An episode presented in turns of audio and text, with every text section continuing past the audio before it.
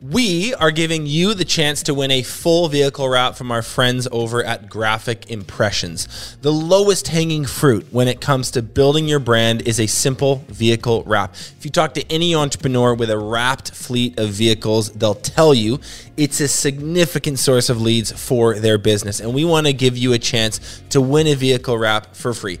To enter, all you need to do is hit subscribe over on our YouTube channel, which is Breakthrough Academy. It's literally that simple.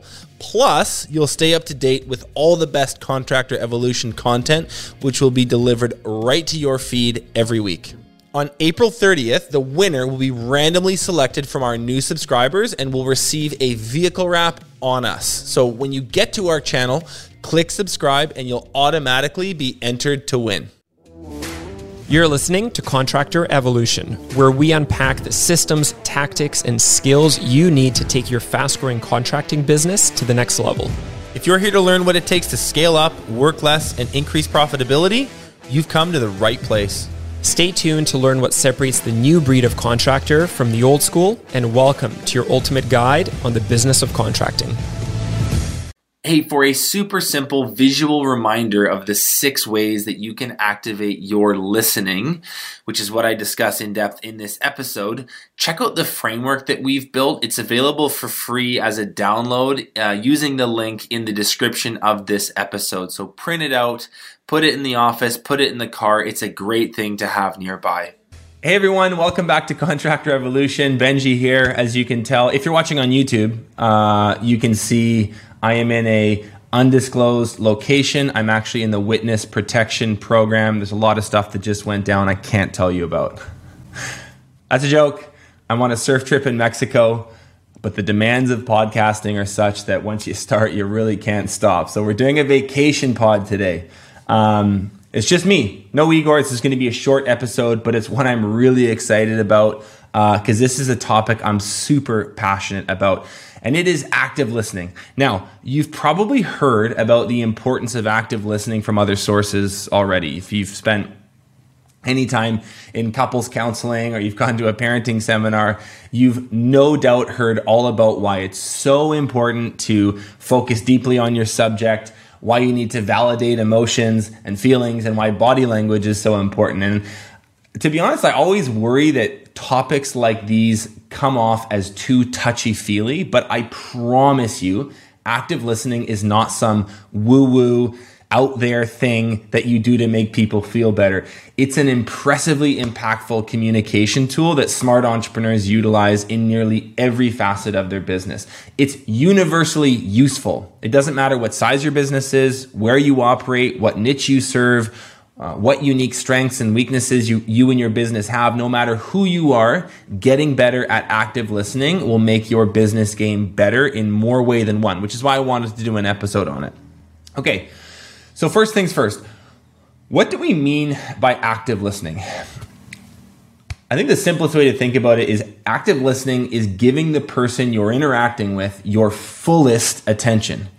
It's where you focus on the message that's being communicated and you completely ignore that impulse to, to formulate a reply while they're talking. It's um, like it's the polar opposite of passive listening, which is essentially in one ear but out the other. Now, where you use it in the context of a contracting business like yours, broadly speaking, anywhere that you want to get someone talking, you want to get someone expressing themselves, you want to get someone sharing, but more specifically, um, I thought of like four really important areas in your business that you would use this. So, first of all, it's interviewing. If you're hiring a key role and you're peeling back the layers, probing, you need to understand someone better, you would use active listening there. Um, performance coaching, right? If you're coaching an employee on a skill, something difficult, something they're learning for the first time, and you want to give them feedback that they're going to actually do something with, active listening is super important for that. Conflict resolution is a third. So if you if you're not seeing eye to eye to someone um, or people on your team or, or are at each other's throat and you guys need to resolve the conflict come to a common understanding active listening is a prerequisite for that. You're not going to do it without it. And the fourth place, um, place that I use it a lot is sales. Now, that's not an exhaustive list, but it's a really good place to start if you're trying to think about where this fits into your business life. So, why do we active listen? Why do we actively listen? Um, so, it does two things, okay? The first is it gives you more information to work with. Active listening, by definition, gets you a, a whole lot more complete of an understanding. Uh, you get the nuance that someone is trying to convey. So let's think of this. Uh, let's think of the difference between passive and active listening in terms of something we all love: music.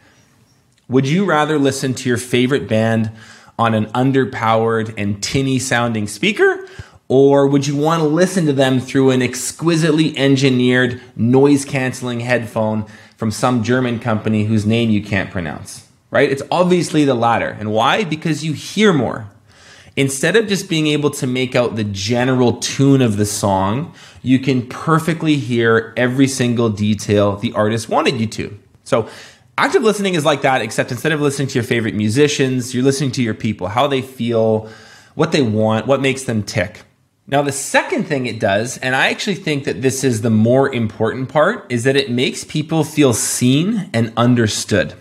Think about it. When you feel seen and understood by someone, are you not more compelled to listen to what they have to say, to trust, to follow them, to open up and be real with them, to give them your money, even? We live in distracted times these days. Twitter, Instagram, the negative news cycle, about a billion other things have shortened people's attention span. Giving each other partial attention, listening halfway, has sadly become pretty normalized. So when you give someone your fullest attention, you hone in on them, you're actually delivering a very human need that is becoming scarcer and scarcer. And as a result, the influence you have over them skyrockets. You, you have them in the palm of your hand. Now, I want to be careful here. I don't want to come off like I'm trying to teach hypnosis or some kind of Jedi mind trick where you control people like a puppet master. That's not what I'm saying. But what I am saying is in the context of working with people, when you need to make a deal happen, uh, when you when you want someone to open up, when you want to give your employee some valuable feedback that's going to be put into action. It's not what you say, but rather how you listen that lubricates these interactions and gets them to go the way you want them to. Remember this people trust people who make them feel seen and understood, and that is why active listening is so powerful. Okay, so in prepping for this episode, I've come up with six core principles of active listening. These are things that have really, really worked for me um, over the years, and I'll try to explain them simply but thoroughly. Um, and I really want you to pay attention to how easy a lot of this stuff is. This is not some big, long, complex implementation project that's going to take you months or years. These are things that you can do right away. So the first is what I call intense attention. Intense attention means eliminating all potential distractions and honing in on your subject.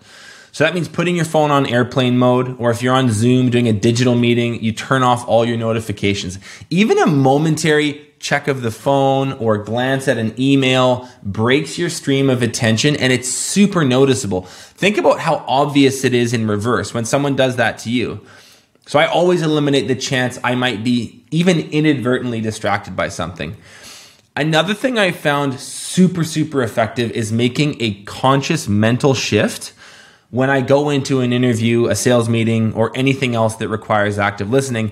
I tell myself inside my head, this is all I have to worry about right now. Nothing else matters except this conversation that I'm having. Now, this can be really hard, right? Before you arrive, you may have just received a text from a crew lead saying that your customer is irate because the new guy just broke something. Uh, you might be waiting to hear back on a huge bid you put out to tender. You might be thinking about the 16 other things that you have to go do after this conversation. You're a dynamic entrepreneur with a busy life and a lot on the go, but honestly, none of that matters. This is where the discipline comes in. If you want this to work for you, you have to commit to it and tune everything else out. So that's what we mean by intense attention. Eliminate distractions and hone in. Okay, so active listening principle number two body language, eye contact, and verbal cues. This is like a three in one. Body language should be open, and facing the person you're listening to. That's pretty obvious. You just don't want to be like, you know, half facing them or your chest and face is looking off to the side. If you're seated down, for example, you wouldn't want to be like seated this way and looking at them. You, you want to be facing them at all times. As far as eye contact goes, you should be looking at their face and, and really showing that intense attention. So, like obviously you don't need to stare into their eyes the whole time like some kind of weirdo but you do need to make occasional eye contact. Then look off to the side then look back at them. Find a rhythm find a flow that really works for you but generally speaking you should aim to be looking them in the face about half the time or, or even a bit more than that. No staring off into the distance blankly. That's not good. Verbal cues the third thing really really important um, these are those little in between words that you sprinkle in to express that you're following along. So that would be like, mm hmm, yeah, totally. I say that one a lot. you might say, like, oh, got it. Yeah, right, totally. So it's like, it's those little things that you interject between. Um, you don't need to do this excessively, but verbal cues are an easy way to show you're engaged and they motivate your subject to keep sharing. When you get the body language, eye contact, and verbal cues down, you'll start to notice that when you that when you use them, people start they, they get on a roll. They really begin opening up with you. Okay, so the third one I call empathize without judgment. When you have the opportunity to empathize with your subject's story, their experience, the truth they're sharing, take it. These little openings are massive opportunities to build rapport and trust. In these moments, it's actually not enough to just say totally.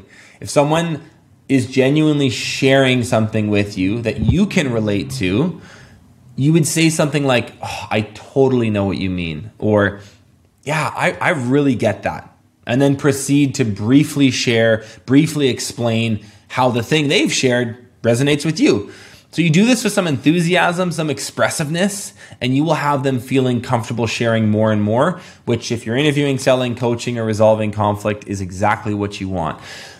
On the without judgment piece, this may be obvious, but it's worth mentioning. If you hear them say something that you don't fully agree with or, or you don't really understand, um, or or are even on some level not values aligned with refrain from letting that flash across your face a small like squinting of the eyes or a furrowing of the brow or a tilt to the head is all it takes to make someone feel judged when they're sharing and this erodes at the trust that you've built thus far in the interaction so make sure your facial expressions are focused they're intent but they're neutral Fourth thing I do a lot is called restating. And that's basically repeating back what you've heard for com- for confirmation. So what that would look like is I just want to make sure I'm getting this right.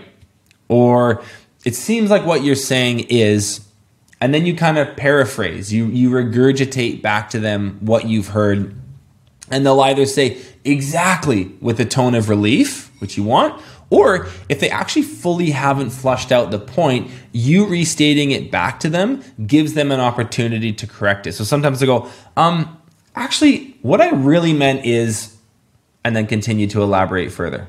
Okay, so principle number five is something I call hyper specific follow up questions. One thing I do a lot when I'm selling in particular is I jot down specific details or phrases that I hear so that I can come back to them later in the conversation. Um, if someone mentions something important that I want to explore more, I'll note it down and then five or 10 minutes later say, listen, I, I, I really want to come back to something you said earlier that I thought was super interesting. Can you tell me a bit more um, about what you meant when you said, you know, whatever it is, the thing that they said? Doing this has a similar effect as those verbal cues I mentioned earlier, but it's much it's much more pronounced because you're being specific. Like the devil is in the details, and if you're paying attention, they notice.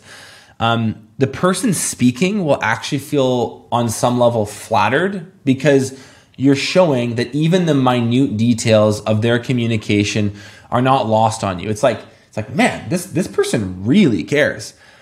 When I was first learning active listening, um, I made the mistake of like getting too excited. So it's like overactive listening. And I'd ask these hyper specific questions as soon as they popped into my head. But what would happen is I'd actually disrupt their flow and cause them to lose their original train of thought, which had the opposite effect that I was looking for. So that's why I personally like to take little notes here and there and then go back to them. The other thing the gap does, meaning not probing right away, but giving them space to continue and then circling back, is it shows your attention span is long. You're showing that you're able to contain the entirety of their message in your mind, and then you're able, when you need to, zoom in for more nuance. So, simply put, it just shows you're super smart and very switched on. Okay, the sixth and final principle of active listening I wanted to share is what I call dropping the need to reply. Most of us have a little voice inside our heads, constantly chattering away. It's there when we're alone. It's even there when we're with other people. Uh, when we're in conversation, it's it's not uncommon for that little voice to be formulating replies, responses, clever little quips that you want to put in. It's like oh, they said that. I should I should definitely say this next. You, you know the voice I'm talking about. A truly active listener is able to turn the volume down or completely off on that little voice. This is scary at first because we're all afraid of those awkward pauses, those those silences where like, oh, I better have something good to say next. I better have a, a great soundbite ready to go when this person finishes speaking, or else I'm gonna look like I don't know what I'm doing. But the truth is when we when we're listening to this little voice we're not fully listening to our subject either and as as far as the awkward pauses go they don't happen because your subconscious mind is doing the work for you trust me you'll have the words you need right in time and in my experience they're better they're more thoughtful and they're more intelligent than anything that little voice could come up with Okay, so those are the quick hits on active listening. This is by no means the exhaustive list or the be all end all guide on this subject matter, but it is definitely a great place to start. Now, what you're going to notice when this is done well is that the speaking, persuading, encouraging, the coaching you need to do is a lot easier. People want to listen to people who've listened to them the people you work with, in whatever context you're using active listening, will be more agreeable towards you and more influenced by what you have to say. So try this stuff during your next estimate, interview, conflict resolution, or coaching session, and I promise you, you will be super impressed with the results. Great communication doesn't start with fancy vocabulary or more persuasive language, it starts with active listening. Thanks a lot for listening to this episode of Contractor Evolution. Uh, if you've already subscribed to our channel, consider sharing this episode with another contractor who you think needs to hear it. Hey, for a super simple visual reminder of the six ways that you can activate your listening, which is what I discuss in depth in this episode, check out the framework that we've built. It's available for free as a download uh, using the link in the description of this episode. So print it out, put it in the office, put it in the car. It's a great thing to have nearby.